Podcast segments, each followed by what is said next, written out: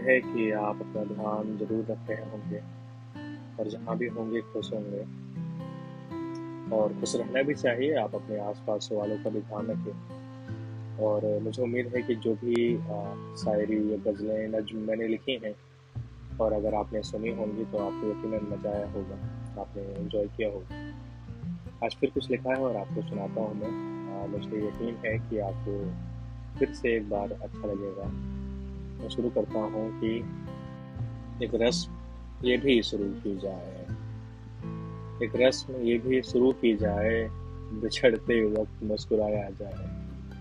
एक रस्म ये भी शुरू की जाए कि बिछड़ते वक्त मुस्कुराया जाए। और क्यों रखना कोई रबता उससे?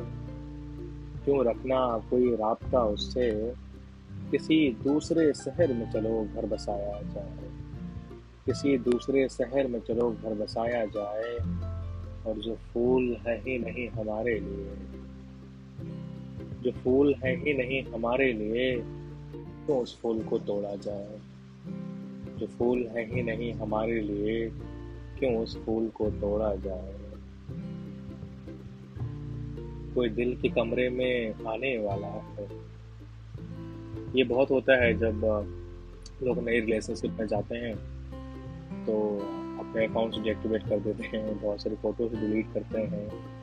तो ये उसके लिए है कि कोई दिल के कमरे में आने वाला है, कमरे से पुरानी तस्वीर हटाई जाए और जो फूल है ही नहीं हमारे लिए, क्यों उस फूल को तोड़ा जाए?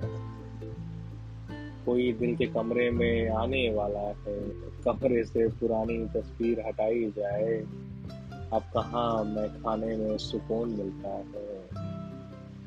अब कहाँ मैं खाने में सुकून मिलता है?